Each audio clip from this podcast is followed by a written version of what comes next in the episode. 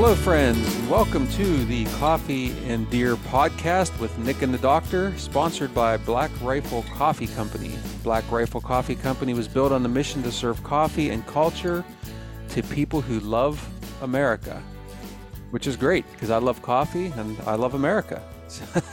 We're a natural partner. So thanks to, again to our friends at Black Rifle Coffee Company.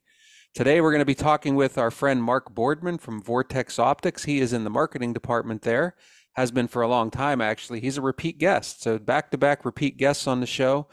But we're going to be uh, take a little different uh, tactic here this time with Mark. We're going to talk specifically about uh, shed hunting with optics and also turkey hunting with optics. We touched on that the last time we talked with Mark. We're going to get into a little more detail also, going to hear about some of the cool new products, including, believe it or not, we're going to be talking about socks with an optics guy. Uh, so pay attention to that. And also, a uh, reminder that Vortex is a supporting sponsor of the National Deer Association, which we really appreciate. This is also an Ask NDA Anything episode today. We got a couple great questions. Looking forward to bringing those to you. And the B team report. And I think the doctor he must have come into today's show uh, lacking a good B team report because he went ahead and just created one today as we tried to record the interview. So, with that, let's go ahead and bring in a man that's bracing himself for yet another snowstorm in the north, the doctor, Mr. Mike Groman. Mike, I'm going to ask you how it's going today, even though I already know how it's going, but I'll let you tell us how it's going today. Well, we are living through the B team report as we speak. I, for some reason, my my podcasting microphone just is not working. The system's not recognizing the driver. And we really had a heck of a time trying to get this process going to the point of where I just had to back out of the interview, which I apologize for. And uh, so we know what my job's going to be tonight. It's going to be actually troubleshooting this problem that I'm having. well, the interview when when folks hear the interview, which we've I've already recorded, you'll just hear me interviewing Mark. So uh, that's the way it goes. Sometimes we can never completely control uh, technology, and it's funny because Mark will share a story of an encounter that he had with a squirrel today on his way to work, and uh, as I Mark and I were recapping at the end of the show, I said, uh, "Well, sometimes you're the squirrel, and sometimes you're the truck." and so that's just the way it goes. You got to have a sense of humor uh, in this in this business. So, and we do. But it was hilarious. I love his Days of Thunder reference. You know what I mean? It's oh, just, oh, yeah. you know, just drive right through it. You know, put the hammer down, stay straight, and drive through it. Yeah, Mark. He's also a good entertainer, which is good. He makes for a great guest on the show. So uh, that's coming up here. Hey, let's jump right into Ask NDA Anything. And so we got some really good questions this time, Mike. Uh, the first one comes to us from Brian, and he's in Indiana. Uh, incidentally, when I see Indiana, just so people understand, around here we always say the state of Indiana. And to anybody else in the country, they're like, well, of course, the state of Indiana. Well, the town that Mike and I, well, Mike previously lived in, but that I live in still, is Indiana, Pennsylvania. And so, yeah, here locally, if you bring up Indiana and you're referring to the Hoosier state, you always follow it with, oh, the state of Indiana. So anyway, just a weird thing that we we have to do here. Anyway, uh, so this is uh, from Brian from the Hoosier State of Indiana. He says, "It seems that almost every facet of deer hunting and biology has been explored, from how to hunt whitetails to food plots to deer movement. My question is, what are we missing? What have we not studied that will aid us in pursuing these creatures?" That is a very thoughtful question. I'll take a stab at the answer first. And I'll also add that I sent this out uh, to Kip Adams as well and got his input on it. And I'll start with his answer. His answer was just simply antler development. We know an awful lot about antler development, but he's hoping that we can learn even more because it's to the point where we understand that if we if we could learn more, it could lead even to, believe it or not, people being able to regrow lost limbs, if you could imagine that. Uh, so there are lots of things that are really cool about antler development, and you know it being the fastest growing uh, uh, bone on Earth, as I understand it. And so uh, antler development is a cool thing, and uh, so there's some room there. I would also add to that generally. Uh, I think one of the greatest things about deer research is that no matter how much we research, we still don't know it all and it's still not making us necessary. I'm not going to say it's not making us better hunters, because I think it has. We've learned learned a lot that makes us be able to hunt and manage deer better for sure. But we still do not know, and I don't think we'll ever know how to put ourselves exactly in the right place at exactly the right time at all times. And that just speaks to the wariness and the wonderful world of the whitetail. So that's my answer. Mike, is there anything that comes to mind for you that we're missing out there that we haven't talked about? Well, the only thing that I'm going to say is because I haven't read or heard a lot on it. Now, it might be out there and it might be a, dead end research stream, but I'm thinking potentially memory and intelligence. I don't know how much memory and intelligence has been looked at for deer as a prey species. They're more reactive, but um, they use their senses a lot to make decisions. But how conscious are those decisions? How calculated are those decisions? So, um, I, I, like I said, I haven't read and heard a lot about it, so that would be something I would have to or would be interested in. Is there a bunch of research out there, and or is that something that we need to delve into further, and could it benefit us as hunters? Yeah, that's great. I like that answer. Incidentally, by the time folks hear this, I'll already be there, but I'm heading to actually several of us on the NDA team are heading to the Southeast Deer Study Group meeting where we're going to hear about all the latest and greatest research out there. We'll be down in Baton Rouge, and this is a event that we've hosted the last two years, thanks to COVID. we've hosted it virtually, so we're looking forward to getting down there uh, in person with with uh, some great grad student research that's going on. Some of those folks and uh, folks at the universities that we work with. It's just really the science meeting for deer uh, for for white-tailed deer. So looking forward to that. All right, next question. This is Erica from Wisconsin. Uh, so thank you, Erica, for your question. And I, I had to laugh at this one because uh, it came with some context. I'll read the question and I'll give you the context she sent as well. But uh, her question for the show is Do you really have to be in the woods an hour before daylight for your best chance to kill a deer?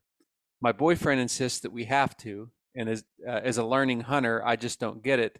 I still haven't seen a deer before 8 a.m. in the woods.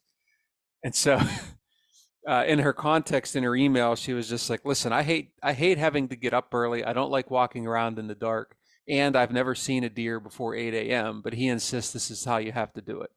So um, it sounds it sounds like that they went out one morning and had this argument, and and maybe maybe she was listening to the show on the way to the woods with him, uh, but he's a show listener.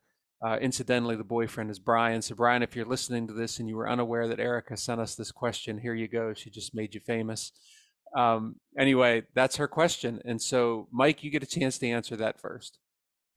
And, and the answer is no, it's situational dependent. Um, for me, it's going to be based on where I'm hunting and how well I know those deer. So, there are places where I would prefer to walk in after the sun is up either a because i'm going to maybe a cyber scouted spot that i haven't actually seen in daylight and so i need to make sure i'm picking the right tree with appropriate shooting lanes. Um, i like that time that works really well for me at least in the areas that i hunt is during the rut because i've never really had a lot of right at first light activity. It's always more around that 9 8 30 9 o'clock ish time frame so um, but I wouldn't say like I walk in ridiculously late. I mean, I walk in in gray light as it's cracking cracking daylight in some of those situations so that I can at least see what I'm doing. I can be a little bit quieter that way. Um, if there's a situation where I'm afraid that my um, headlamp might actually alert deer, you know, um, their visual if they're already above me or if they're already going to, or if they're going to see me kind of getting myself in the stand position. So I'd rather walk in when it's gray light when uh, I can see okay and they they can't see really well either, um, and just kind of move along that way. So uh, for me, it's situational based on the time of year. I can I'm comfortable moving in when it's just not straight bed to feed, feed to bed like early season, late season. Um, later on in the morning, I like it during the rut time frame because that mid morning activity um, sometimes I want to set up from like a hunt from nine o'clock until two thirty, three o'clock. Um, it's a little bit easier to do a long sit that way, but a lot of the activity is going to be in that time frame. So there are times and there are situations. I guess that's the way I'm going to answer that. Yeah, I'm kind of similar. Speaking of research, I want someone to do some really good research, or maybe it's done and I haven't seen it yet, on the impact that a white light has on deer when you're coming into the woods because sometimes I've walked right by them like feet away and they just look at me. so I don't know how that works. Uh, other times I'm sure I've spooked deer. I'd like to see research on that. But anyway, um, I am less and less of a morning hunter, but as as you said, it's dependent on a variety of things. So for example, when I'm hunting in the rut, I do like morning hunts and I do like to be there early. Now, that being said, I have killed exactly one mature buck right at first light, but incidentally, that was also my biggest one, a deer in Illinois that scored almost 170 inches. And that's a heck of a deer. And if I wasn't in my stand before daylight, I, I wouldn't have got that deer. But that is a, I would say, the exception more than the rule.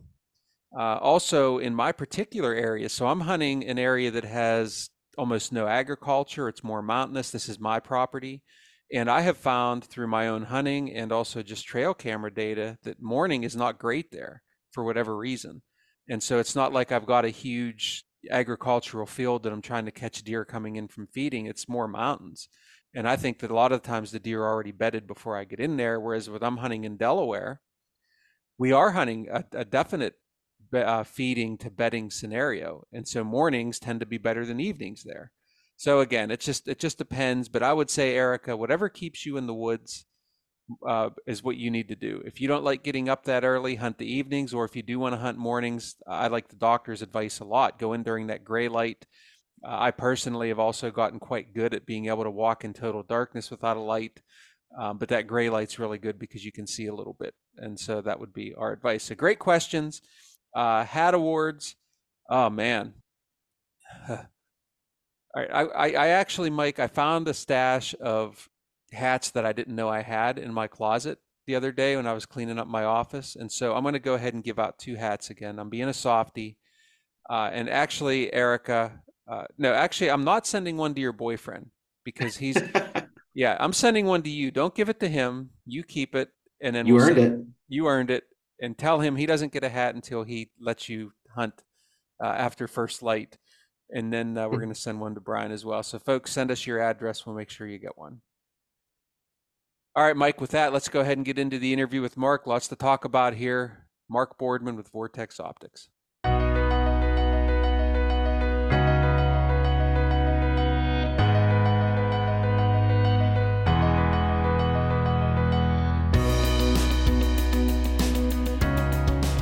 want to welcome to the show once again Mark Boardman. Uh, Mark, you're our second repeat guest in a row, so that's that's a good thing. It's good to come back. Uh, Mark is in the marketing department of Vortex Optics. He's also a big time hunter and outdoorsman. He was on episode 20, uh, if you want to go back and catch that one. Uh, and he's living the life too. I, it's interesting. I was just trying to catch up with you, Mark, and I, I, I search your name and I see the, these pictures with you with all of this different kind of game, and so I'm really jealous. Uh, but I know you've put on some time, put in some time and a lot of miles to do that. Uh, and you've also been a guest, as I mentioned the last time, on a number of different podcasts. Uh, but it speaks to your uh, popular your popularity, the popularity of Vortex. You're out there living life, and uh, yeah, like I said, we had you on before. We're going to go a slightly different direction this time, but it's always good to catch up with you. So, Mark, if you don't mind, tell us a little bit about yourself, and also, hey, recap your hunting season from last year.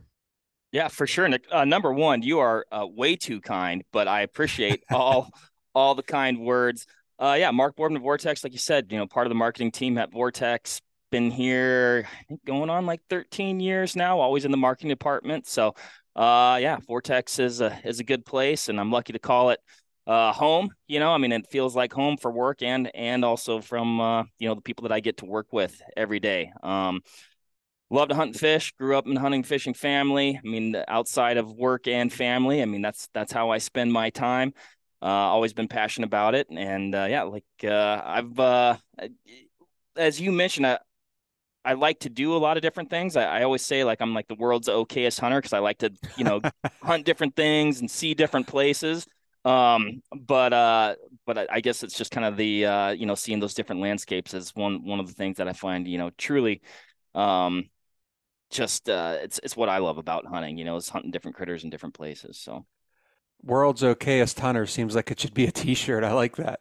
I think I think it might actually be. I did a little hunting this morning, actually, not intentionally. I hit a squirrel on the way to work. Oh no. yeah, I was I was super bummed about it. Usually I go with the uh like I call it the Days of Thunder approach where like you know because they dart out you know and i and i find like if you try to swerve then they try to swerve and and so I, I i just go straight and i'm like hey i'm gonna give you a consistent rate of speed and what i feel is the most data the most accurate data you can work off of as a squirrel um and usually it works usually they dodge or dip dive and duck and this guy he just i don't know he was on a mission so i, I felt i felt bad about that today but it's funny as hunters, right? You go out and you, you try to shoot something and kill something and but then you run something over with your vehicle and I'm the same way. I always feel terrible about it. It's just like a completely different thing.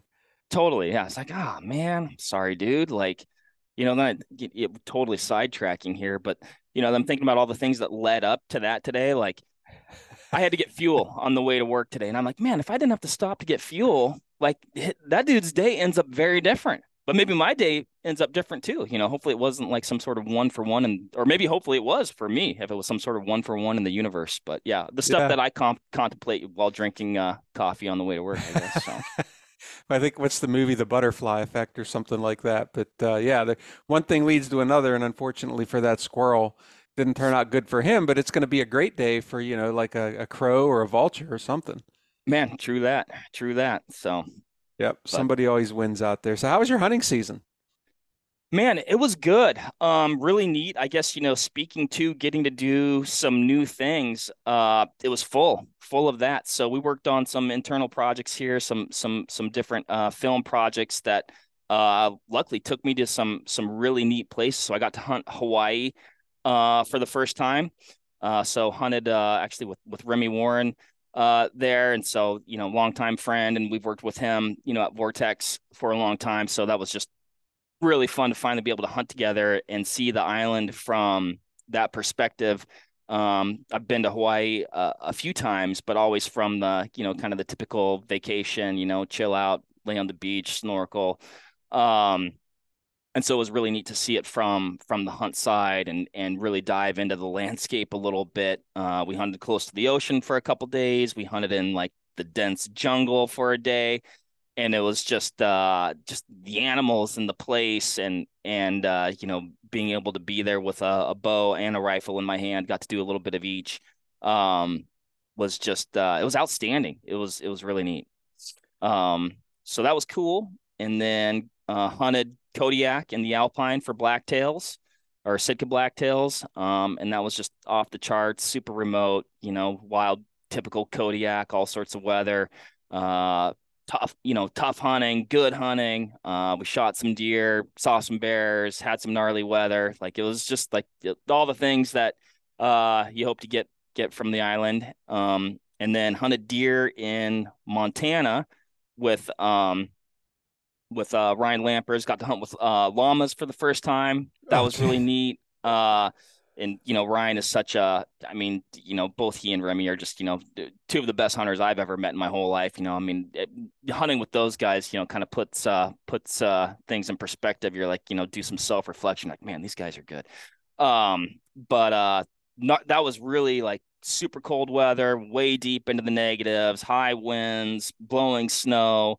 Mm-hmm. Uh, you know, for me, it was more of an exercise in survival. I, I, I like to say, you know, Ryan Ryan thrived, I survived. Um, shot a buck, you know, camped out. Uh, you know, uh, did some hot tent camping, and and so that was that was a really neat one. That was, um, I guess they were all extremely neat and uh, rewarding in their own way. So that was my that was my season in a nutshell. And, and then bow hunting here at home too as well. So well, folks, that's the end of the show today. I think we've heard about all we need to hear. Uh, we're all sitting here uh, jealous and mouth-watering. Those are that's a lifetime's worth of great trips for a lot of people. Um, but you know, it's interesting. A couple things you said. We could spend a ton of time just talking about Hawaii. We could talk about hunting with llamas, which is really cool and a great experience. But one thing you said I want to pull out because a lot of times people will say, you know, someone that's not really working in the industry will ask someone that's in the industry, "Hey." You know, when you've hunted with some of these people, what have you thought? And then you had mentioned, you know, uh, the, the guys you're hunting with are some of the best hunters you've ever hunted with. And so I've had that experience, but I've also had the experience where I've gone out with some like outdoor writers and I'm and I'm actually shocked at the opposite. Like, man, these people really don't know anything. Like all of a sudden I feel like I know something. And so it's not across the board thing, right? Just not everybody in in this industry is equal but you certainly run into some of folks that you would describe as the exceptional. They're like, man, that's that's where the bar is. I want to be up there with those guys. And then some others where I think you're just kind of surprised at maybe lack of experience and knowledge. Yeah, I mean, I think you can definitely see, uh, you know, th- there's certainly a wide swath there, right? Um, and you might, you know, like I said, you might meet some folks and be left with a with a couple question marks, and uh, but uh, yeah, I can say, you know, with like, uh, you know, Ryan and Remy and uh, hunted Brad Brooks and mm-hmm. uh, Jason Kaufman from Argali. That's who we were up in in Kodiak with, and with um, Eric and Sawyer from the office were on that uh, hunt as well, and that was another great group. And yeah, Brad is just another one of those guys that can just you know absolutely get after it. But I mean, that's like I love hunting with people like that. Number one, like it forces me to test myself a little bit, you know. Um, and there's always so much to learn, you know. Here here at Vortex, um, I host a podcast, our podcast with Jim, Vortex Nation podcast, shameless plug. Uh, tune in. But uh, that's what I love about it is you talk with all these people who are just, you know, they're experts in in their field. And, you know, you talk to a, you know, person that's just like super dialed in whitetail hunting or super dialed in mule deer hunting or competitive shooting or long range stuff. And there's just like, you know, I think as outdoorsmen or uh, you know, you gotta be a consummate student. You know, there's always something to learn, something to get better at. Um, you know, and and uh I guess to me that's that's a big part of the fun. Yeah, very well said. It's not uniform across the board. You see these things come out occasionally that say, "Oh, these are the the world's best hunters," and I just kind of laugh at that because you know I don't know that there is such a thing. Like you mentioned, there's so many different types of hunting. Um, you know, there's someone out there that's an outstanding squirrel hunter. We talked about squirrels earlier, and there's also someone out there that is a uh, absolute uh, you know man of the woods in the whitetail world. And there are also folks that are hunting out west. You know maybe there's the, the best bear hunter. So they're just it's it's just not uniform across the board. It's very different things. And i've also seen some folks that i have super respect for who are great you know mule deer and elk hunters and then all of a sudden you bring them to the east to hunt a high pressured whitetail and they're like it's like they'd never hunted deer before right? And vice versa you throw an easterner out west the first time and it's a complete shock to them. So yeah i think that's uh, very well put there. Yeah i think and I think all those experiences make you a better hunter. There's always something you can glean from you know even if you're a hardcore whitetail person there's stuff like maybe it's that patience you know you have the mm-hmm. patience to sit for a while in a spot where another person might be like dude there's nothing here. We glassed it up. Let's you know move move move. And and both those things you know they they could pay off you know either one can really pay off but i think it's you know adding to your bag of tricks there. And and with the small game side of things you're talking about being an expert squirrel hunter. I've been trying to get my girls out. I have uh, uh seven and nine year old daughters and so we've been trying to, I'm like, you know, I need to be a better outdoor dad and let's uh, introduce them to hunting. And, and so I've been uh, going out with the old 22 410 and we've gone on, on a few walks in the woods. We actually have yet to get a squirrel, which seems like, it seems like it would be impossible. like I went with my truck this morning. Uh, right, right. Like it should be like impossible to not get one.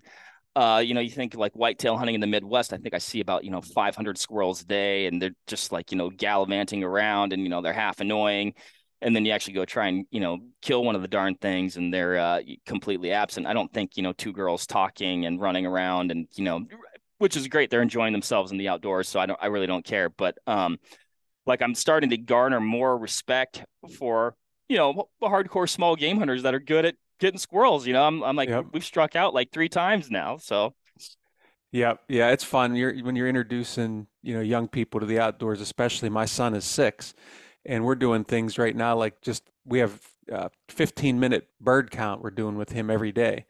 And when we're looking out outside you, you don't see any birds but all of a sudden we quit counting birds and there's a hundred of them in the yard. So it's uh, i know i feel your pain there for sure when you're really looking for something that's not always easy to find it. So hey uh, we're going to talk uh, in detail here about hunting for sheds and how optics can help you and also we're going to talk about turkey hunting with optics. But before we do that you guys have some really cool stuff here for 2023. I want to give you a chance to talk about. So uh, I'm going to let you jump in. Specifically, though, I'd like to hear more about uh, the Mountain Pass tripod. Uh, you've also got the Strike Eagle 3. You got some cool apparel things that are sort of unique that I haven't really seen before that are innovative. And before you jump into that, though, I do want to mention I last year at the end of the year purchased a, uh, a pair of Diamondback 8x32s, which are not your top of the line. Okay. And the reason I'm bringing that up is I bought these because I'm a saddle hunter.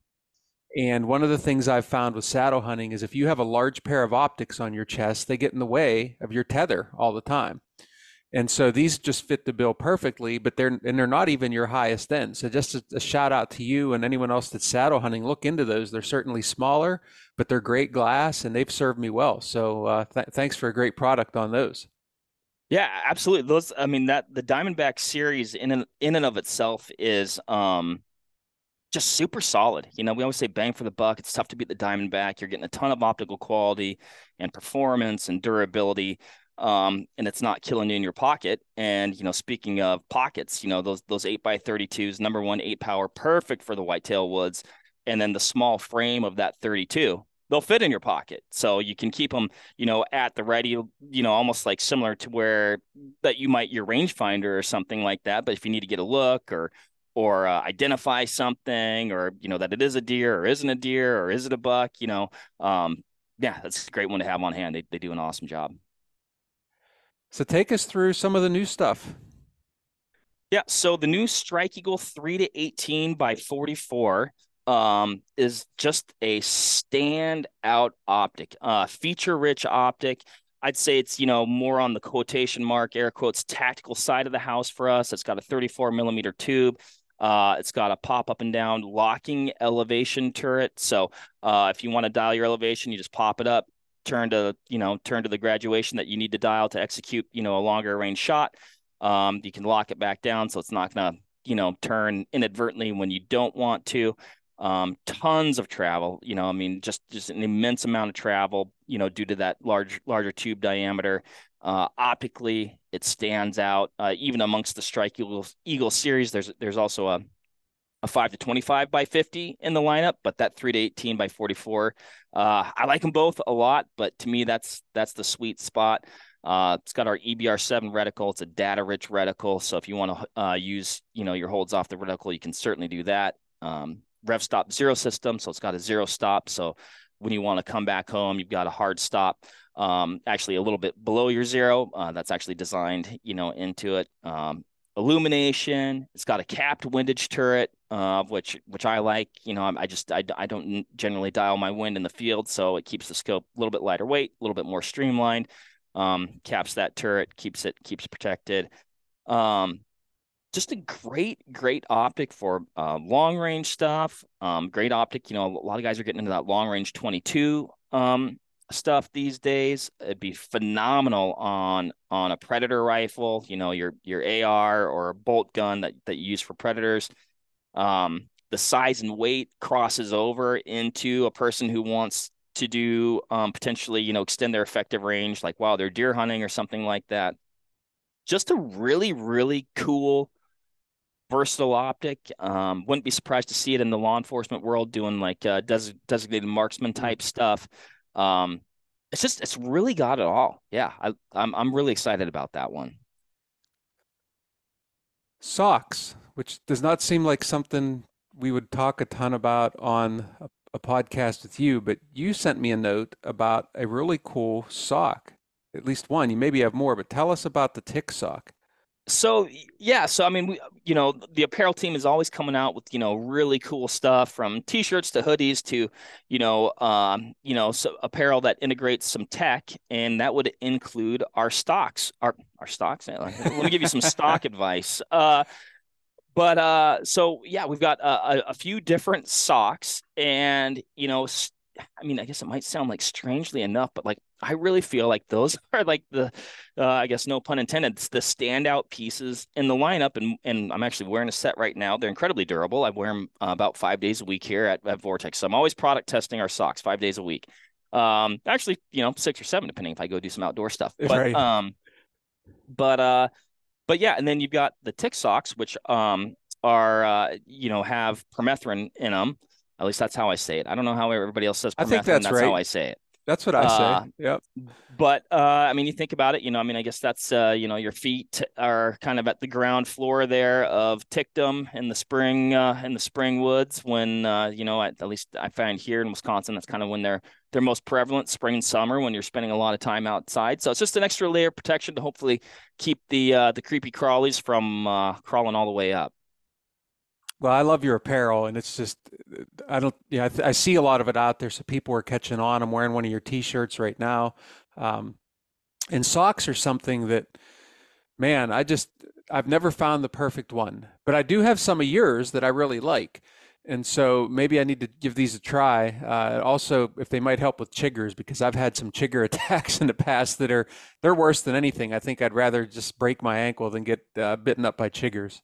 Oh man, I tell you what, I got into those one time. I I I didn't really even know what it was at first, and it was. I mean, that was brutal, man. I think I even maybe potentially even had like a little bit more of a reaction to them than. Um, but those things are nasty. Yeah, they're terrible, and and I assume my friend Ron in Delaware is listening to this because that's where I ran into them more than once, and so we have a running joke about running into chiggers, so much so that my wife actually bought me special stuff to put on my skin for when I get into them again. And so, you know, these socks might be might be something to try. So we'll have to have to keep that in mind. So yeah, folks, definitely check out the apparel line at Vortex because they have just some great, great stuff.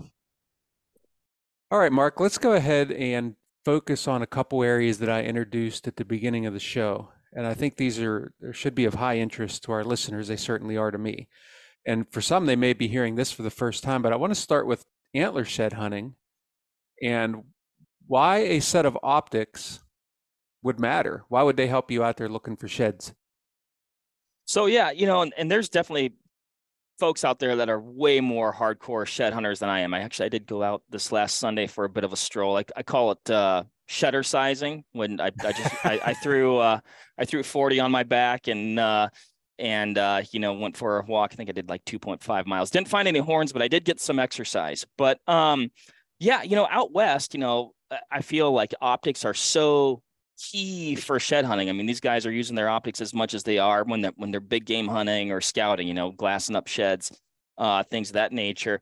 But one thing I find surprising in the Midwest or you know kind of these more i guess you know whitetail traditional what i consider like a traditional whitetail oriented landscape i'll see guys that they shed hunt but they're they, they don't they don't bring their binos with them and it's just like i don't even like going outside without my binoculars you know um and it's just such a you know you can qualify what things are from so far away. I mean, you could actually glass up an entire field and be like, eh, I don't see anything out there without having to walk it. So you're being more efficient, you're saving energy, um, you can identify things from further away.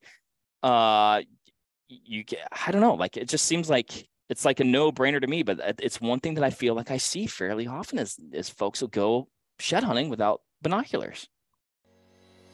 Hey friends, what would you get with an over $5,000 Vortex optics and gear shopping spree? Man, I can certainly think of a few things, including that new rifle scope that I need, as well as a bunch of stuff I don't need but would just love to have. But how about a new pair of Razor binoculars or a SPARC Solar red dot scope for turkey season? How about a new Razor HD 4000 gigabyte rangefinder? Or one of their slick new switchback carbon tripods for precision shooting and glassing? You can get all that and more, plus an additional $500 to shop Vortex's online apparel store. And their apparel is pretty sweet, let me tell you. All you have to do, swing over to join.vtxnation.com for your chance to win. That's join.vtxnation.com. Sign up for the e-newsletter. It takes about 10 seconds and that's it. There's no catch. You'll be automatically entered to win the $5,500 total prize package. Again, go to join.vtxnation.com today. Deadline to enter is March 31st, so get on it. Having said that, and and by the way, I was a late adopter of of shed hunting with with uh, optics, and the reason I started doing it is uh, when I was living in Ohio, in particular, you have these big, wide open landscapes. I mean, there are certainly woods, but there's also a lot of wide open in these big ag fields. And I started to figure out that every time I saw something that caught my eye, I had to walk all the way over to it to check it out. And so I was a late adopter, but once I figured it out, I was like, man, I've learned something here. So that being said, what different magnifications uh, or objective binoculars would you recommend for shed hunting? You know, I think those 8 by 32s that you talked about would be perfect. Um, you know, speaking to like, you know, more of a, a Midwest type landscape, I would probably um, go with an eight power binocular. I think that's actually going to be plenty of magnification. Um, and and in some ways, not too much magnification. I think you, I think you can, you know, have too much sometimes. I'd say most often, you know, I do carry uh, a 10 by 42, uh, just as my general all-purpose binocular. But it's like, yeah, you might need to look further away when you're shed hunting potentially, but I don't think it's going to be really any any distances where eight power isn't going to be enough. But you're also going to be looking close a lot too. Like sometimes I'm I'm glassing up stuff 30, 40, 50 yards away in the timber where you just see maybe that little piece of white poking up and I just need to confirm, hey, that is or it isn't. You know, I'm not glassing, you know, way far away. Um, just, you know, saving myself, like you said, these little, you know, 40, 50, 60 yard walks, you know, when you're like, well, I want to go up, I'm on this trail, or I know there's a bunch of beds over here, and this is going to be my primary search.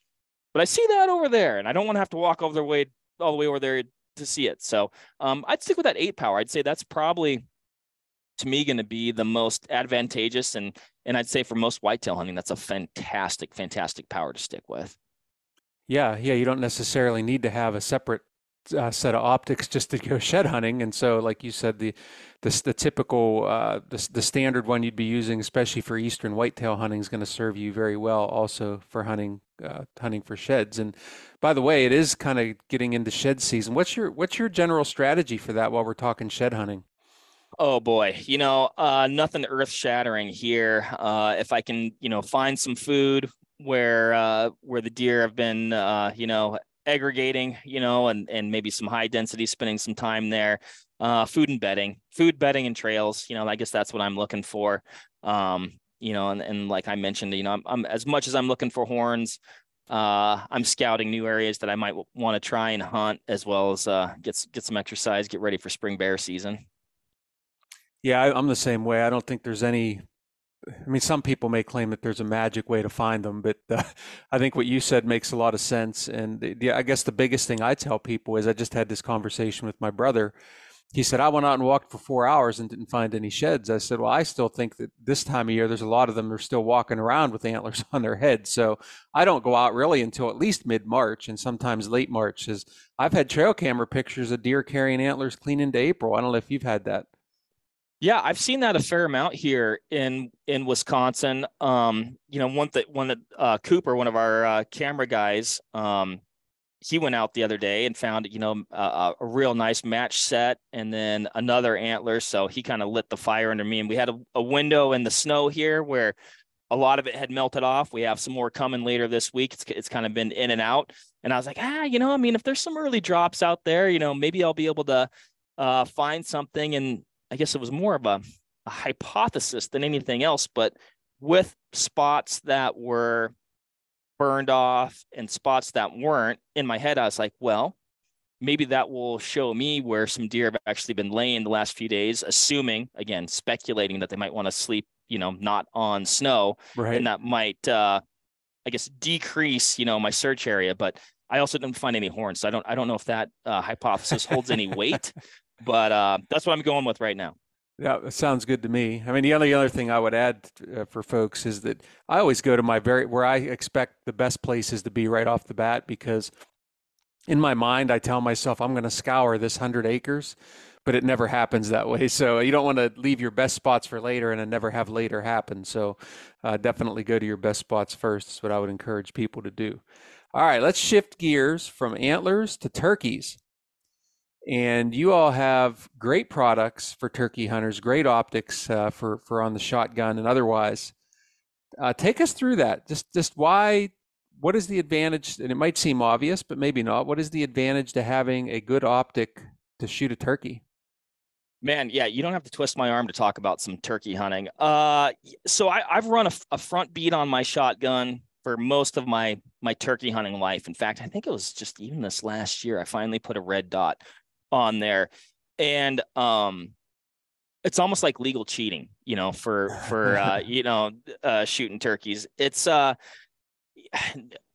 a red dot affords a person the ability to not be in the perfect situation, like from a positional standpoint, but execute a perfect shot. So um, they're parallax free, and so what that gives you is, you know, if you're twisted up on a bird, or maybe they came in from behind you, you don't have to be perfectly, you know, lined up, you know, bear down on that shotgun with the absolute perfect form. If you can see the dot in your field of view and it's where, you know, it's on that turkey's head or it's wattles and it's where you want your shot to go, that's where it's going to impact. And I think that can be um, a big asset in the field. I think it can be a really big asset for new hunters who may not have, um, you know, a ton of experience, you know, really uh, bearing down on that front bead and aiming. It can be great for uh, youth hunters, you know, who potentially, um, you know, you know how how um,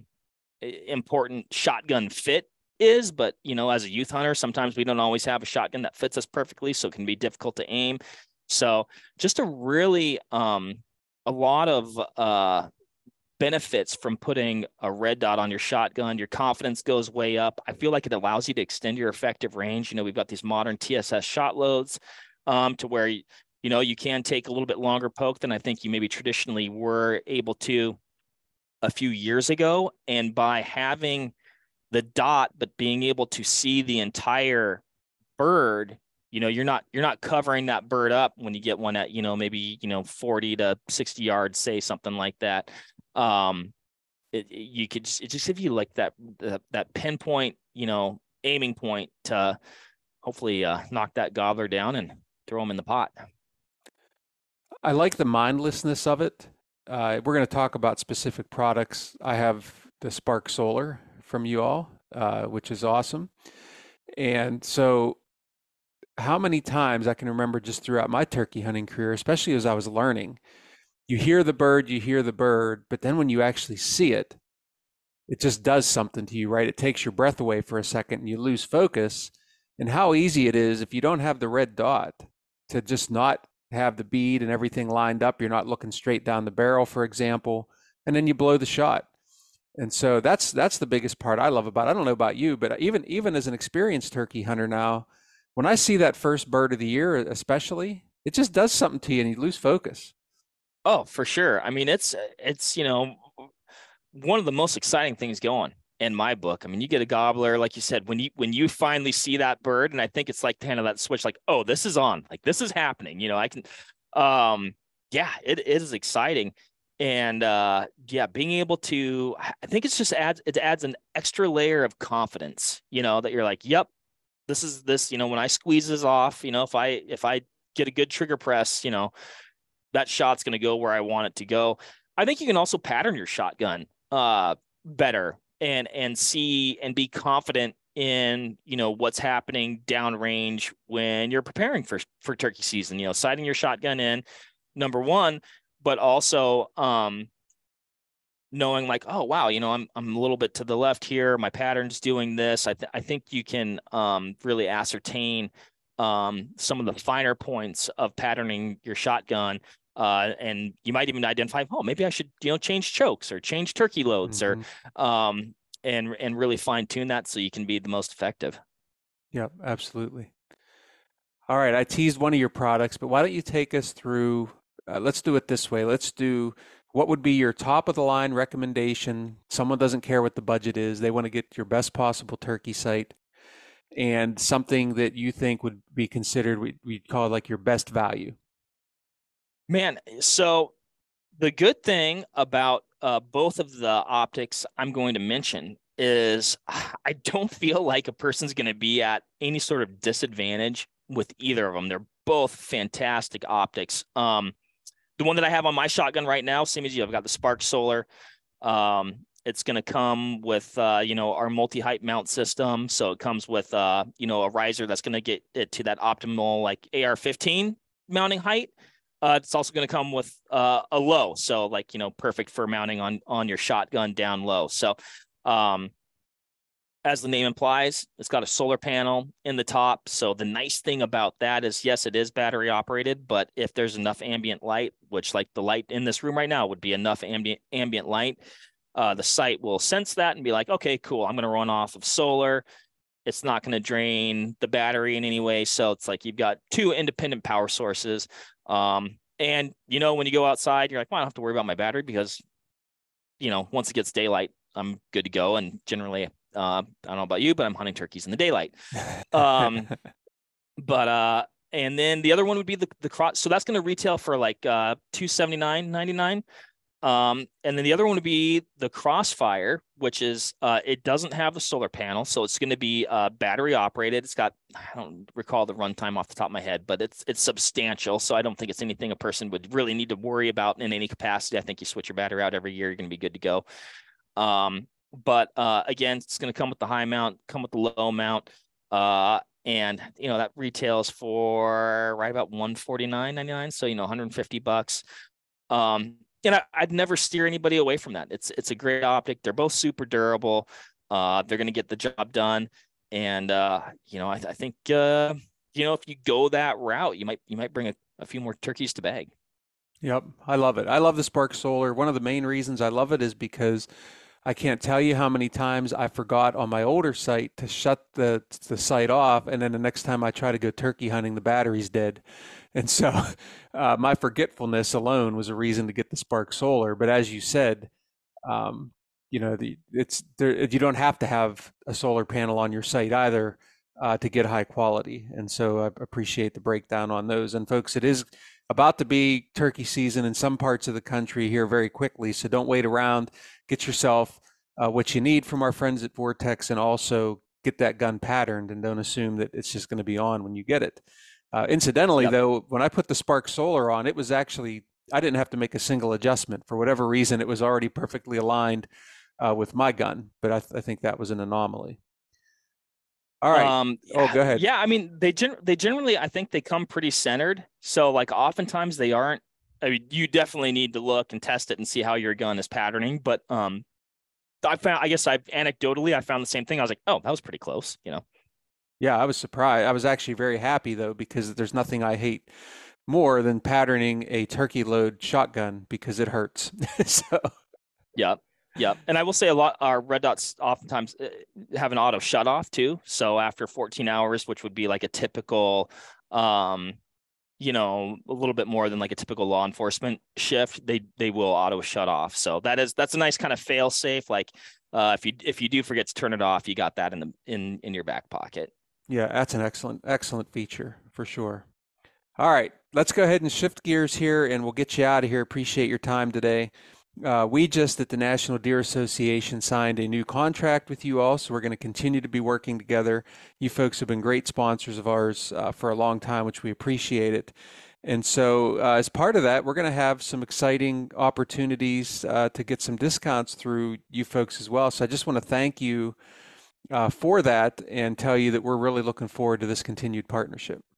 Oh, we are as well. I mean, you guys are doing phenomenal work. Um, you know, we appreciate you guys and everything you're doing. Um, you know, I guess personally, you know, for us here at Vortex, and then you know, I guess professionally, you know, as a company, um, you know, conservation is, you know, is a big part of what's in the heart of of what we do here and what we care about. And so, yeah, thank thank you guys. I mean, that's that's an easy decision from our end for sure. Um, you guys are doing phenomenal stuff, and and we appreciate it. Well, I do want to point out that, yeah, Vortex supports many other conservation organizations. And so if you go to pick your favorite conservation group and you look at who's supporting them, you're going to see Vortex there, which I think is very impressive.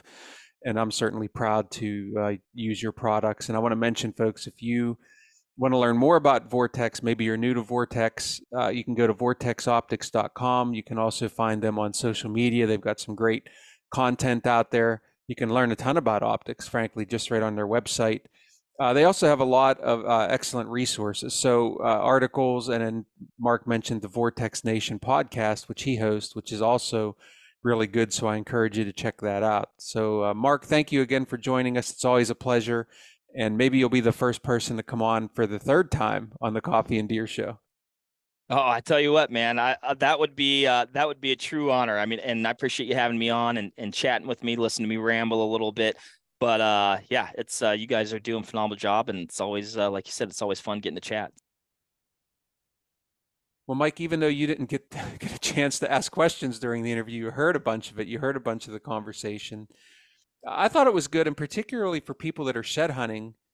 Um, I like I like his advice of, of using an optic to help you with that. I use it myself, and I th- I think that that's just a very simple yet hot tip for people. Well, and I agree. And the question that I would have asked is that, or the point I would have liked to have made was that when I'm shed hunting, I'm usually doing more scouting anyways. Like I said, I do a lot of my shed hunting during turkey season, but I do go out earlier. But optics can save you steps. You know, you can actually identify uh, maybe a potential rub line or uh, by popping up your your optics or is that a scrape over there and drop your optics on it and see the licking branch hang go yep that is and then you walk over and so it, it can save you a lot of time and a lot of steps unless you're out there trying to exercise uh, but for me it's all about being efficient so there is a definite benefit in that capacity yeah absolutely so again thank you mark thank you vortex for all your support um, uh, always, always good stuff. And Mark is is fun to have on. So, uh, incidentally, while we were recording here, I also reached out to Matt Ross to answer the research question that we talked about at the Ask NDA Anything, and he just now got back to me. So, Matt, you got in just under the wire. Uh, so appreciate that. And Matt said. Uh, he said he would say more research about being able to predict deer movement, still learning a lot about what makes them decide to do different things uh, regarding resource use, et cetera. So I think that's even just more along the lines of what you said, Mike. So Matt is agreeing with you there. So thanks, Matt, for for getting us that. All right, Mike, uh, the B team report. It's here.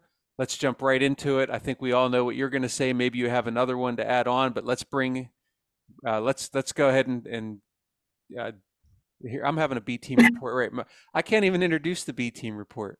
This is awful. Mike's falling out of his chair. Oh goodness. Today it's just one of those days we should all go back to bed. All right, folks, let's go ahead and have the B team report.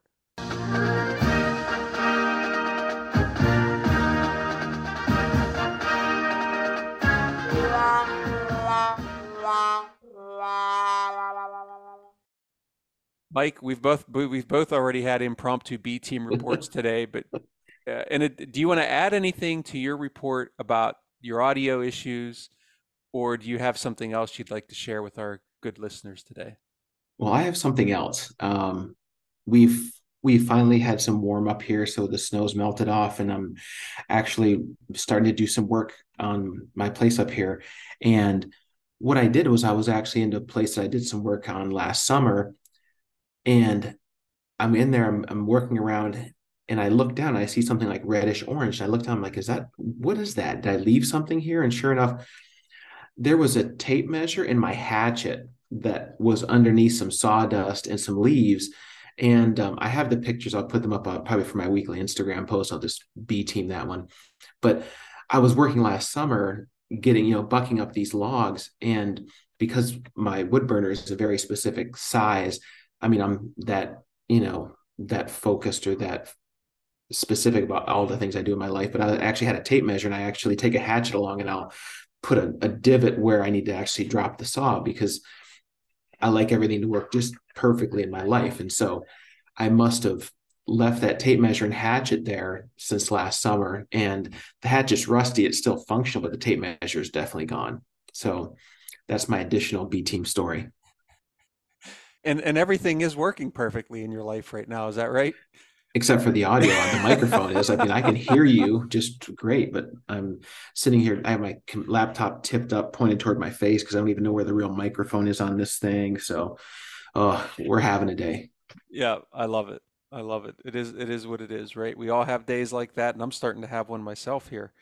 Uh, you know, it's funny you brought something to mind, finding things in the woods that you've lost, because I've done that. And this wasn't going to be my B team report, but I'll mention it. I remember one time uh, begin, uh, beginning of an archery season, I get out and I get up a tree and I'm sitting there and looking around, and all of a sudden I notice there's this trail camera there, and, I, am irritated because this is you know my private area. I'm like, well, who in the heck put a trail camera in here? When I climb down, I'm going to go over and check that thing out. And so, sure enough, the hunt ends, and I go walking over, and it's a trail camera I had set the previous season and forgot about. So, there you have it. That's a free B team report. Um, uh, you know, one that I pulled off. So, have you ever done that? Have you ever put a camera out and lost it or forgot about it? Uh no, no, I never have. Um, no, I've never left a camera uh, that I've forgotten about. Well, I've done it, and, and, maybe some of the listeners have too. So anyway, uh, I'll give you my B team report, the one I thought of for for today. And there's a couple I could have picked from, um, but I, this is the one I'm going with. And so it has to do with trail cameras and leaving things in the woods. Uh, so uh, it's sort of similar to yours, leaving things in the woods. And so as I was doing my final trail camera collection and bringing things in, I, I was wearing my glasses because now I can see I have 2015 vision at distance. I can see things further away than than most people, but up close I can't see hardly anything. And so I have to wear readers. But I hate the idea of putting readers on and taking them off and that whole thing. And so what I do is I uh, get readers that are progressive. So at the top, there's no magnification, but as I look down and look at my computer, I can see things or my phone or whatever. And so I like to wear those into the woods with me when I'm doing trail cameras so that I can actually read the digital displays and see what I'm doing. Uh, but uh, these this particular set that I had, they kept sliding off with my hat on. So I just took them off and sat them aside. Uh, at least I thought I did. And then I end up going home. And on my way home, I go to reach for my glasses and there's no glasses. And I'm like, son of a gun, I also don't have my hat. So I must have left my hat and my glasses with that where that trail camera was. So I'm like, all right, I'm irritated, but I got more glasses at home, no big deal. Next time I go out there, I'll just go by that area and collect my hat and my glasses. And so I do go back and find my hat, but no glasses. And I'm like, oh, great. Here's the freaking, you know, hat I got for free, but I can't find my $200 glasses. And so I'm kicking myself. I'm thinking, I know what happened. A pack rat came by and found those glasses and took them, and they're in a, some tree somewhere or something. Well, weeks go by, and I assume these glasses are gone. Well, just the other day, I go to get the side by side out, and I look, and laying on the seat of the side by side are my glasses. And so, what I must have done was sat those glasses on the seat uh, and didn't leave them, but I did leave my hat. And so it is a B team report, and that I thought I lost my glasses. I went out and bought more, only to find my old ones. And now, so those are now permanently, Mike. Those are permanently left in my truck. Those are my truck glasses only until I lose them. So there you go. B team report today is all about lost and found. And I've got far too many lost and found examples. So that's the B team report for today. And before the day ends, we'll probably have one for the next episode as well. Hey, folks, I always like to remind you of some of the great content that's out there on the NDA channels for you to check out. So, some current things you'll want to check out. You can find these on our Facebook page or also our website. Uh, but uh, on food plots, again, this is the time of year to be thinking about that. A great article called Greenfields uh, 10 Ways to Grow Low Impact Food Plots, which is a really good article uh, by our friend Lindsay Thomas, our Chief Communications Officer. And then another one is uh, called Burn Outside the Box for those of you who are into uh, burning, which is something we frankly should all do more prescribed fire. Um, try prescribed fire at a new time of year by Luke Resop. And Luke is a frequent contributor uh, to our archives. So check those out. Also, I was allowed to be on video. I did a very short liming video on what to do whenever you've got a big pile of lime, but you don't have uh, fancy spreading equipment to get it on the ground. So you might want to check that out. That's up on Instagram and I think TikTok as well. So check those out. And always check out our social media channels YouTube, Instagram, and TikTok. That's where we put our more fun stuff as we keep that updated. Speaking of spring, Mike, it is essentially here, even though I'm reading reports about a snowstorm that's coming. It looks like we're safe here. You may get some of that snow. But I mentioned a couple of times about getting lime delivered. I'm out there spreading it by hand. And I got to tell you, it's it's far more efficient than I would have thought. It's actually not too bad with a bucket and a shovel to get that stuff on the ground. I've done it. I mean, especially farm lime. Now, pelletized lime is easy to spread, but the the loose ag lime is, you know, at least with the smaller stuff that most people can afford, the implements, you know, a shovel and a, you know, cart or a, you know, bed of the back of an ATV is good enough. Yeah, I think so too. And I, like I said, I was surprised at how efficient I was at doing it. And, it, and incidentally, as I was writing my column for the next issue of Quality Whitetails magazine, I talk about that experience and some of the uh, unforeseen upsides of of doing something like that by hand. So I'll just tease that. That'll be coming out in the next um, next issue of the magazine. And just generally, I'm looking forward to doing some frost seeding. I know we'll have some more frosts. I get this lime on the ground. I just ordered some imperial whitetail clover that I want to have some more um, areas that I know I can just count on. Mike, you've talked about this in the past. Sometimes we could go out there and grow, uh, put put the annuals out there for the fall hunting season, and you know we just assume they're going to grow. But what if they don't? What if we have drought or even too much rain? So uh, I'm going to do a little bit more with clover. Yeah, clo- clover saved me a ton. Um, I've had really good luck with it, especially with some of the weird weather that we've had up here. Yep. So I'm going to do that, and then it, it, shed hunting front. I was at my niece's uh, birthday party this weekend, and I had everybody that hunts there that was at the party asked me about hunting sheds, and I tell them I haven't even gone out yet. And uh, just looking at the schedule, I just I don't know when I'm going to get out. Uh, Mike, have you done any looking at all? A little bit, but uh, again, I'm I'm working more, and I just happen. I guess I'm working. I just kind of keep an eye out, but nothing where I've scoured the area. Yep. So as we said in the last episode, spring gets on you quickly, and it's it's happening now. I'm starting to see things emerge from the ground, which is cool. Uh, by the time you're listening to this, it's going to be March, and so and then the episode after that it'll be mid March. And we come to you every two weeks, you can sometimes take these big jumps uh, in the seasons. And so it, the time is of the essence to get some work done. And so, Mike, as we close out the show, anything that you want to mention you've been working on in that regard? No, same stuff, different day, just doing a select clear cut.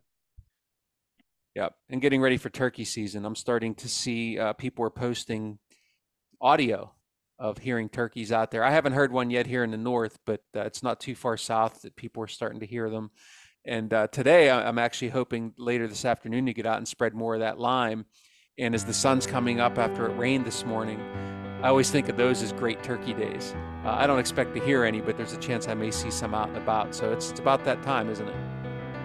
It is now. I was I was kind of looking as I'm driving to work, you know, checking those little back corners of fields for that full fan for the first one of the year. Yep, yep, it's about on us. So, hey, folks, with that, as always, we appreciate you listening to the show. Uh, we hope you enjoy listening as much as we enjoy bringing it to you. And we look forward to bringing you another episode here in a couple weeks. So, hey, happy spring. It's March, National Deer Association, where we are united for deer.